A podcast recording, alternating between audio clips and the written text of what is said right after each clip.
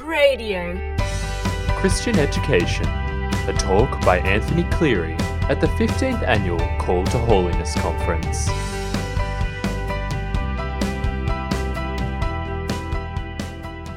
Uh, thank you very much, Father, and good afternoon, everyone. Uh, Gravissimum educationis. Um, often, one of the terms that you may have come across, uh, which was popularised by uh, His Holiness Pope John the 23rd, was aggiornamento, uh, which was the bringing up to date or a, a, time of renewal. And this was certainly true of. Um, this declaration on Christian education, the importance of Christian education, because it followed on um, the declaration on the importance of Christian education for young people, promulgated uh, by Pope Pius XI in 1929. This uh, document, of course, um, by Paul VI, I think provides a watershed moment in terms of our examination, particularly of Catholic education and private education in Australia today. And it was to precede some of the great apostolic exhortations, which would focus on both evangelisation and catechesis, and on the place and the significant um, importance of Catholic identity both for Catholic schools and Catholic uh, tertiary institutions.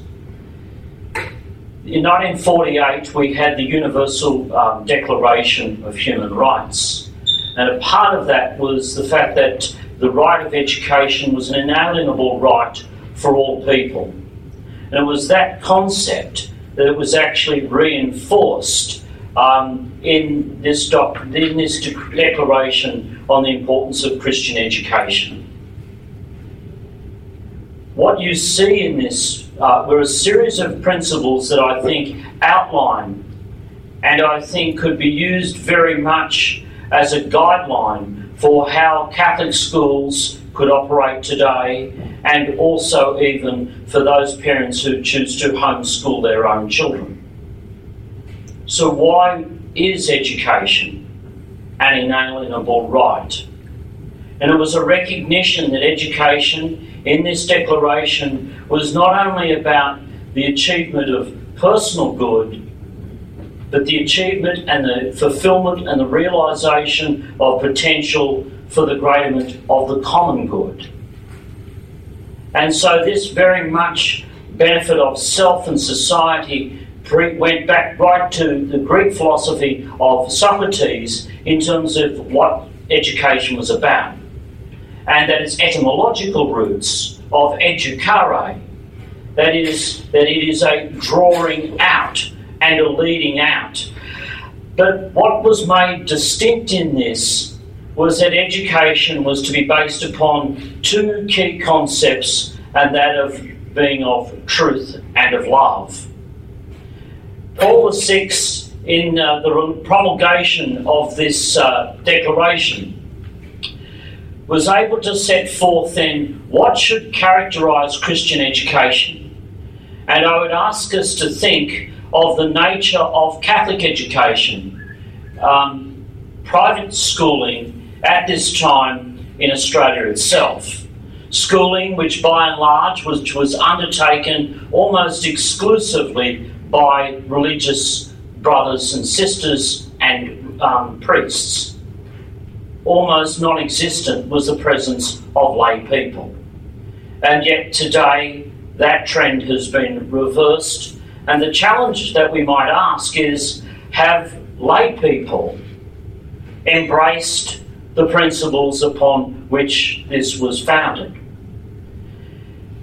What is laid out very, very clearly in Gravissimum Educationis is that we look for both a moral and intellectual endowment of our young people.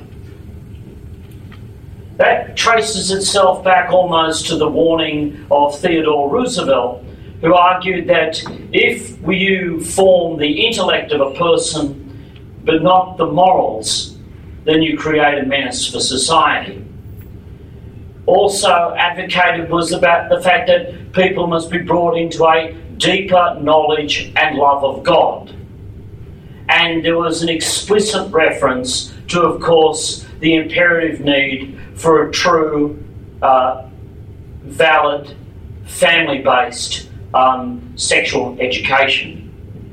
It emphasised the notions of critical inquiry and moral reasoning and a love of learning. And so these things were to be the grounding of what was to characterise education within um, the Catholic tradition. We see there that faith was a gift which was to be recognised and to be nurtured, and that there was to be a sense of one's uh, being brought into a, a greater commitment into uh, their regular liturgical practice and also into their call of uh, being evangelizers themselves. The promulgation outlines a series of principles which start exclusively which start exclusively with the inalienable right, but then blend themselves and both ca- both cover secular uh, as well as Christian education and the importance of the distinction between the two. What Paul VI identifies, which was again a reinforcement, and an aggiornamento, was that parents are first teachers in faith. Now we know today of the great and significant task that that is. So in 1965, what is clearly outlined is the fact that they are both the primary and the principal educators in faith. And it is they who are meant to bring their children into a knowledge of God according to the faith that their children have received in baptism, a worship of Him, and a love of Him and of their neighbour. So, this document, 50 years on, resonates with great many challenges that are highly relevant to us today. Because into, in a society in which there is a fragmentation of family life and efforts in some parts to even redefine what constitutes a family, we go back to the bare bones of what the challenges were laid out. And this at a time in 1965, which of course was a period of unprecedented social upheaval. Whilst it hadn't seen yet the disintegration of the family unit in Western society, we were very much on the cusp of that. We see there what were then to be the various aids to Christian education, and Pope Paul VI outlined before all of the documents of Evangelii Nuntiandi and Catechesi Tradendae by Pope Paul VI and John II, respectively, John Paul II, respectively, outlined the importance of religious education as being the, at the grassroots of Christian education. And what was to be religious education? To enlighten and strengthen faith to nourish life according to the Spirit of Christ, for intelligent and active participation in the liturgical mystery, and for a greater motivation for apostolic activity. And I would suggest that those four aims haven't always been followed through in the 50 years that has followed in religious education. And I say that humbly, despite having a title which talks about being responsible for religious education. So we think of them again. Enlightening and strengthening faith, a life nourished in the Spirit of Christ, intelligent and active participation in the liturgical mystery, and a motivation for apostolic activity. It wouldn't be until 1975, of course, that Paul VI would speak about that the church itself existed in order to evangelize the person of uh, Jesus Christ. Again, what we saw here, despite the fact that uh, you had the vast majority of teachers, certainly in Australia, and at that time in other parts of the Western world, um, being religious. Um, principle number five outlined the importance of schools specifically in terms of the importance of teachers. And again, I think this was very much a precursor to 1979 Catechesi Tradendae, where, um, and, and, again, the work of uh, Paul VI in Evangelii Nuntiandi, talking about the need for teachers to be witnesses. That for, for there to be an authentic transmission of faith, one needed to see their commitment to vocation as lifelong and as in a lived witness rather than just a pure knowledge. And so, what it requires was outlined that those people who chose to be teachers required special qualities of mind and heart, careful and diligent preparation and a continuing readiness to renew and to adapt.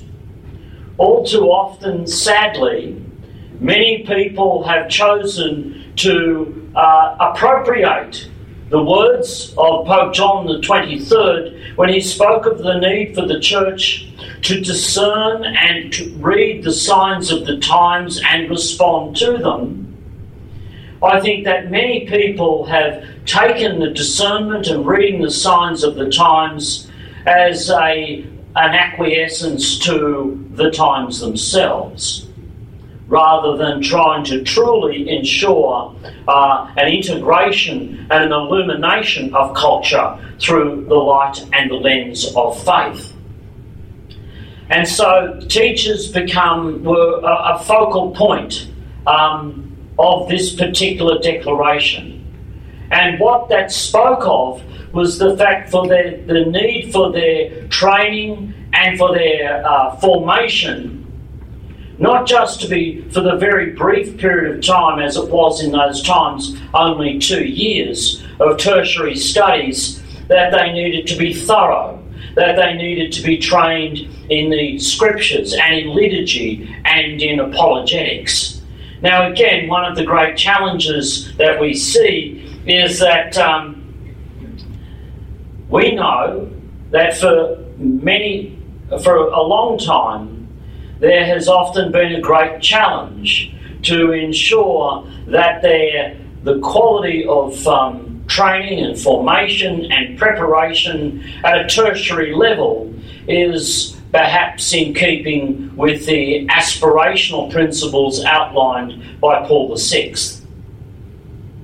And we see now, I suppose, uh, not surprisingly, that both of the Catholic universities uh, in Australia, the University of Notre Dame and also uh, the Australian Catholic University, have established um, departments of identity and mission because I suppose if there's no clarity uh, in those two areas, then really we it's a rudderless ship.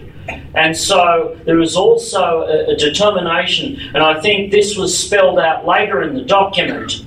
Um, Ex Corde Ecclesiae in 1990 by Pope John um, Paul II really spelled out what was the responsibility of Catholic tertiary institutions and of the significant task and role that they play. Because if they are the people preparing the teachers and therefore forming the students of generations to come, theirs is a significant responsibility. And uh, what was critical there was that there was not only an understanding of the teachings of the church, but a fidelity to them. and a fidelity not just in, um, in awareness but also in lived practice. Uh, and I think that's a, been a critical juncture point. Uh, and it was reiterated uh, only two years ago by Pope Benedict um, in response to what was um, what were challenging times by a number of the very prestigious Catholic universities of the United States who had seen uh, that it was okay to invite um, civil and political leaders who had positions which were diametrically opposed to the teachings of the church. And so I suppose this is where, when we look at and extend, what are the implications of this document?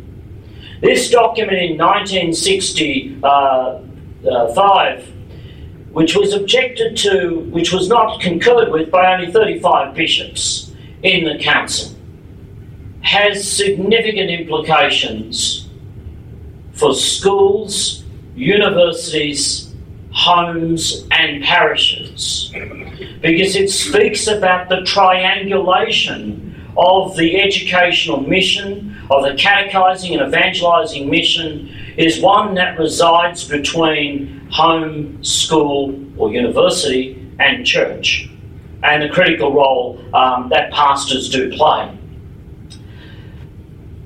Again, at a time historically uh, when Catholic schools did not receive state aid. They were funded largely through the, um, the, pay, the fees of parents and through, as we know, um, on the back of fetes, etc. Uh, there was no government funding at this time. But the church spoke of the fact that given they, there was a right, an inalienable right, for freedom in education, that is, a freedom for private schooling, there was also the need, and it spells out public subsidies are paid out in such a way that parents are truly free to choose according to their conscience the schools that they want for their children. And of course, uh, this was only to be two years after the, uh, three years after the very famous uh, strike in Goulburn in New South Wales. And of course, again, we saw after the election of Gough Whitlam and the release of the Karmel report, we had a ratification um, for what had developed in the late 1960s of government funding for private schools. And so this document, which was not only speaking to parents, speaking to teachers, speaking to religious orders and priests, was also speaking quite clearly and unashamedly about the responsibility of governments, that they had to respect this uh, declaration, which went back to 1948, um, and respect the freedom of choice uh, that parents were in fact entitled to. We, of course, know that one of the great challenges, and I would outline this, is that the funding issue is not one which is a win win situation by virtue of receiving money. We also have, uh, in many cases, particularly in Canada and Great Britain, and to a lesser degree in the United States, and also in other parts of uh, Western Europe, including France and Italy, where by virtue of the receipt of funding, Catholic schools have been required to teach core government curriculums which sometimes are at odds with church teaching. And so, what has happened is that the faith that they have tried to articulate and espouse and promote and inculcate has often been diluted by, um, again, they, there are no such exemptions for anti discrimination that we still, at this point in time in Australia, um, have. So, moral education as well. And assist families so that the education of their children can be imparted according to individual moral and religious principles of their families. And so there was a clear understanding that there was a, there, there was a need to respond to the, the, the problems of society which were beginning to emerge.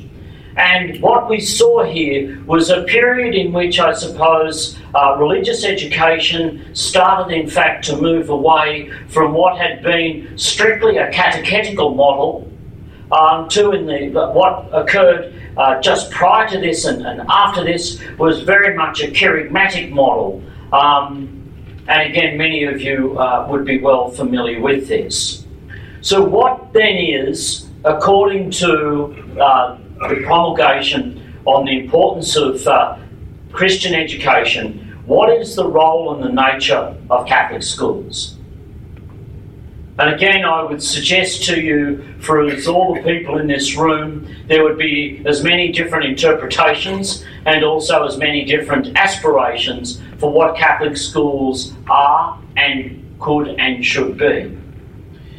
It's about establishing cultural goals and the human formation of young people, animated by the gospel of freedom and charity. So we go back to that dual fold consideration.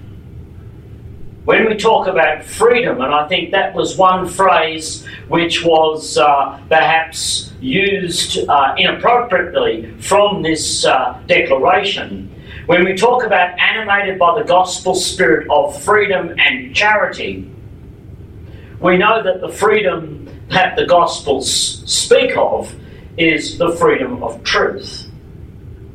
Uh, and I think that was outlined again very beautifully in uh, Veritatis Splendor. Uh, and that once the once the once truth is discovered, then one also does have an obligation uh, to pursue it and to follow it. Um, it speaks of the need for Catholic schools to be um, promoters of Catholic social teaching because it does speak about the social mission and the social doctrine, doctrine of the church and the betterment and the improvement of the culture.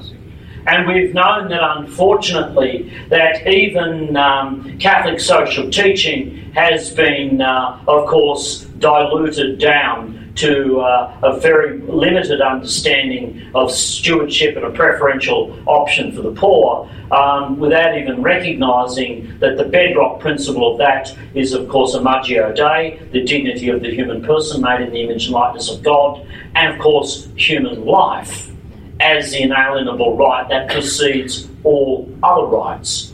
Um, and the notion of service comes into this. And in some ways, this declaration was an affirmation also of the tremendous work that religious were doing in schools. Because at that period of time, the vast majority of our school system was, of course, conducted by uh, brothers and sisters, the majority of whom were orders which were imported from France and uh, from um, England, a number of them, uh, in the case of the, the Christian brothers. I think what comes through repeatedly, however, and a document that I'll leave down the back afterwards, is a document on church, uh, outlines church encyclicals and exhortations on Catholic education uh, from 1965 onward. And there are a series of seven core documents. And I think perhaps what that indicates is it is an ongoing refinement. Um, and a reiteration of the things that we know are sometimes said, um, but often are not followed. That teachers, not only through their instruction, but according to this declaration, through their life, bear witness to Christ, who is teacher par excellence. And often what we've had is this great struggle in education, and in uh, and it is true, where people have tried to separate the two, where people who often charged with the great responsibility of um, religious instruction have tried to um, accommodate in their own conscience the fact that they don't believe what they're, they're teaching. That they believe that they can be a successful teacher only on knowledge rather than the true formation of their own heart. And I suppose it's this is the one thing that was already starting to, to show through is that, um, and sometimes and sadly, and sadly, and you saw it particularly in the period um, after the Second Vatican Council, where you had a tremendous radicalisation of religious life. And where many of the religious orders themselves um, went through great soul searching about where it was the, the role and the place and the apostolic mission that, that they would play. So, teachers are not just seen as the architects of pedagogy or those who seek a life of learning, but those who seek a love of Christ and to love like Christ. And so, lay teachers in Catholic schools, which was released in 1982, then became very much a watershed document um, for the latter part of the uh, the second of the, the second millennium and about the great responsibility. Because by 1982 that's when the tide had turned in Australia. And you started to see what was the beginning of a change of leadership from religious to lay. And uh, for example, in the Archdiocese of Sydney today, of 149 schools, primary and secondary, only three are led by a religious principal. This document also was able to name quite prophetically that there would be a need for different schools. That we know that Catholic schools aren't just catering for those um, who are baptized in practice. In fact, quite often, in many places, in many urban centres, but and particularly in rural and remote parts of the 28 dioceses of Australia, many of our schools would have a proportion of students non Catholic which exceeds those who are baptised and certainly practicing. And so the document speaks of the need to attend also to those students who are not Catholic.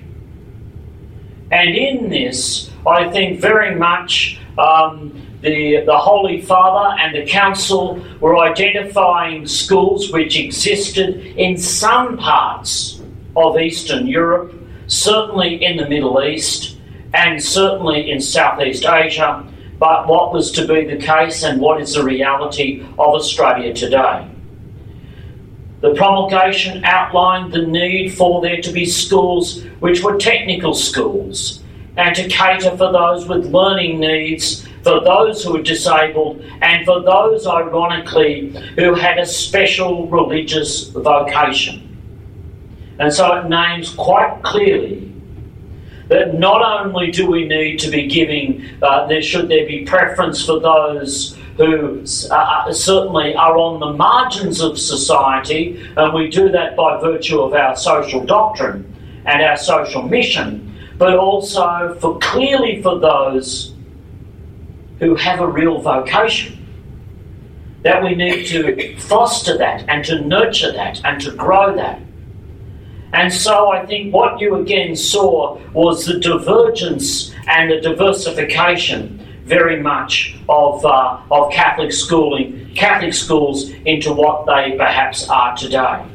I think the great, um, the great challenge, of course, has been, um, you know, in seeking to be uh, something to many, many different groups. Um, you know, we've got to be very, very careful that we don't compromise. Um, at the end of the day, we don't compromise what is the ideal and ultimate goal, and that is bringing people into a, a knowledge and a love and an intimate relationship with Jesus Christ. If we talk about what is the identity of our schools, our schools, first and foremost, beginning and end, should be Christocentric in nature and purpose. They must have opportunities to grow that relationship for all people. The document outlines, because sometimes this is what we triumph. Our schools have sometimes in the past um, been triumphalistic about their academic results or their sporting results or their numbers. But it's this document warns that our schools should be outstanding not in the way of growing numbers, but for their pursuit of knowledge and of faith. And that um, that we must, and great emphasis is given to the very important role in the selection of teachers. That teachers must be chosen who clearly have a life and who have a connect with the very nature of the school itself. So, what you have here is this, uh, and it's one of the shorter documents that came out of the council. Um, in uh, a few weeks' time, Monday in a couple of weeks, 28th of October, we will mark the anniversary of its promulgation. So, what are the things that it's really speaking about? That our education seeks to develop a social conscience, that our education is about bringing young people into a realisation of their full potential so that they can contribute to society by understanding the giftedness that they've been endowed with by God. But that ultimately that giftedness is not its self service, but its self sacrifice for the common good. About critical inquiry and moral, moral reasoning, and a responsibility to exercise personal freedom wisely in the betterment of self and of others to equip people with virtues and good habits. And that knowing that moral reasoning and knowledge are both indispensable. And that when we speak of the common good, what is the common good? It is based, founded, first and foremost, on truth. It is built up in justice, and it is and must always be animated by love. The document, uh, Gravissimum Educationis, speaks about that deliberate ignorance is a perversion of our own nature. That we must embrace education as human beings, not reject it. And it's a fa- if we reject it, it is a failure to develop what is fundamentally good about ourselves. And so our schools, again, must be centres of justice, freedom, and contribute to the development uh, constantly.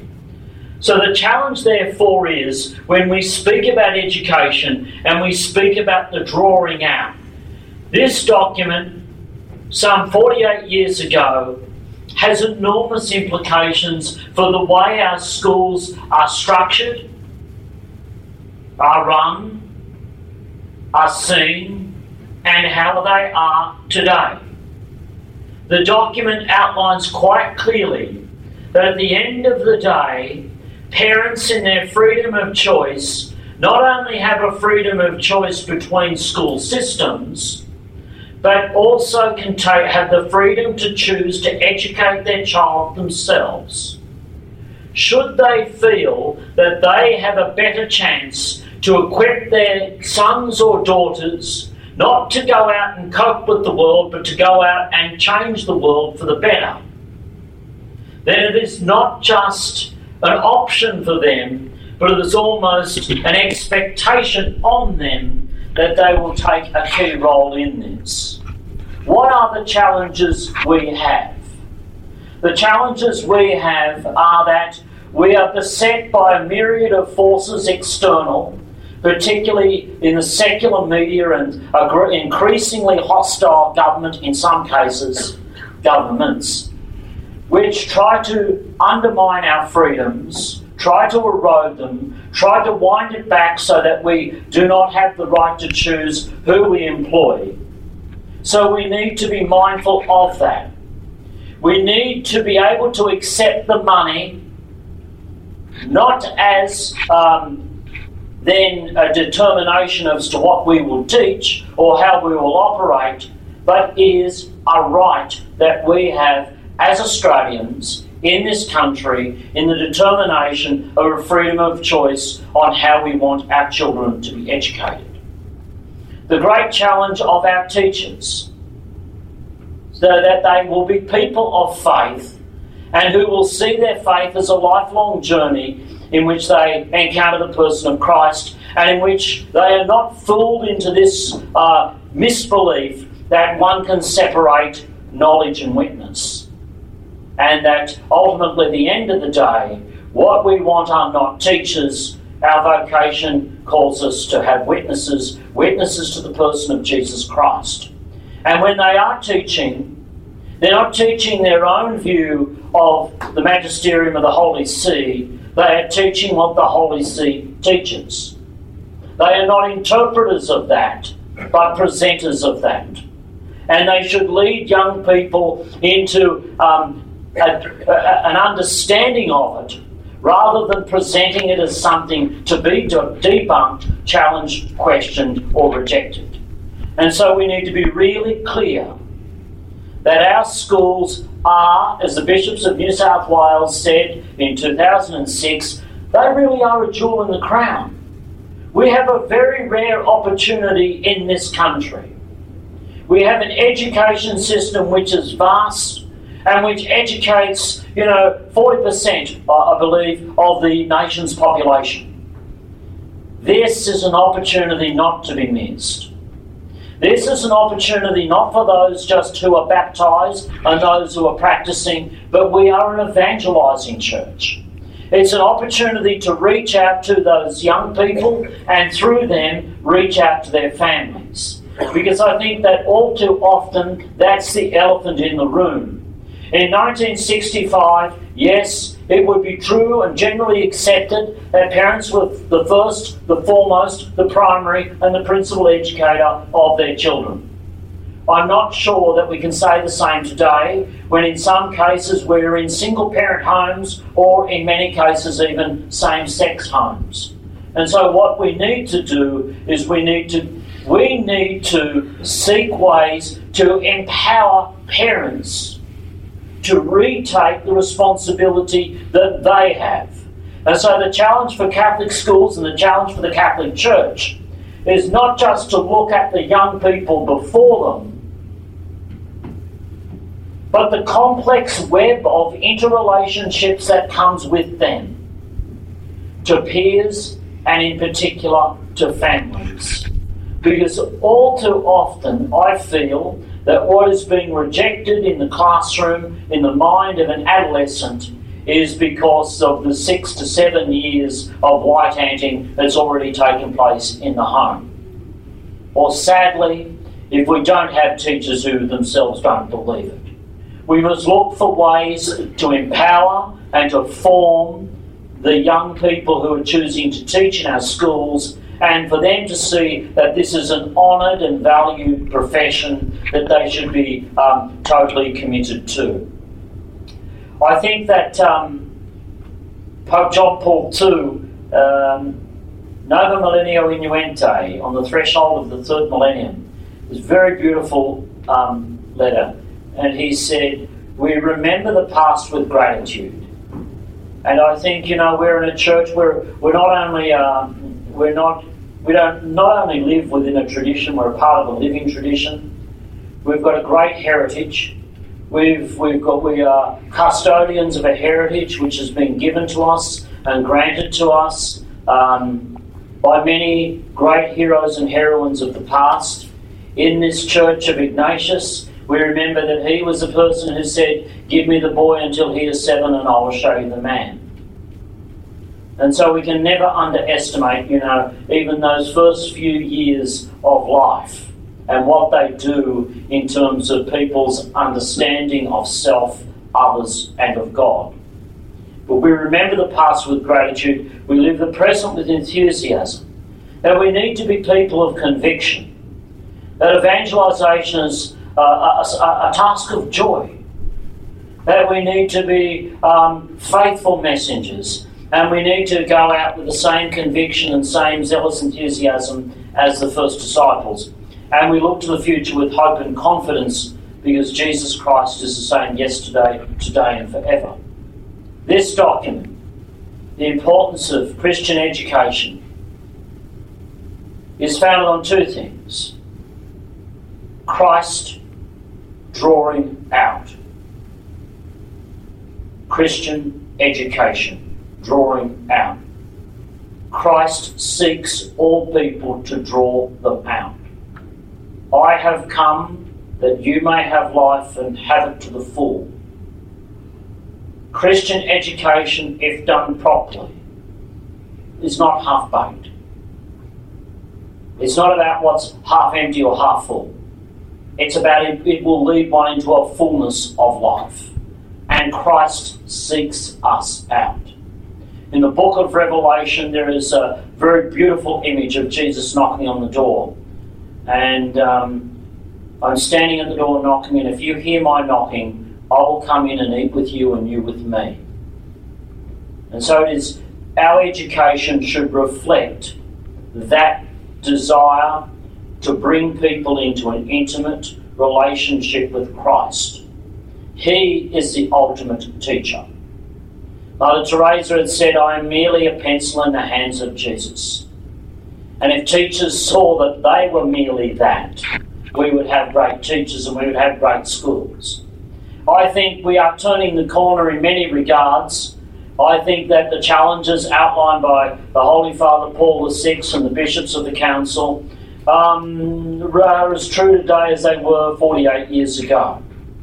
But one has to be optimistic and I think one has to be able to identify the areas in which you know society has gone backwards. Society has gone backwards in regards to family. It has, An instability there. There is a resurgence, a renewal, an aggiornamento of our identity and mission. Um, so, look, uh, I'd just like to thank you, and I'm happy to take uh, any questions. That was Anthony Cleary on Christian education.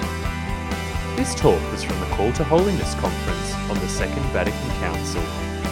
For more information, visit calltoholiness.com.au. And for more talks, interviews, and shows, visit cradio.org.au.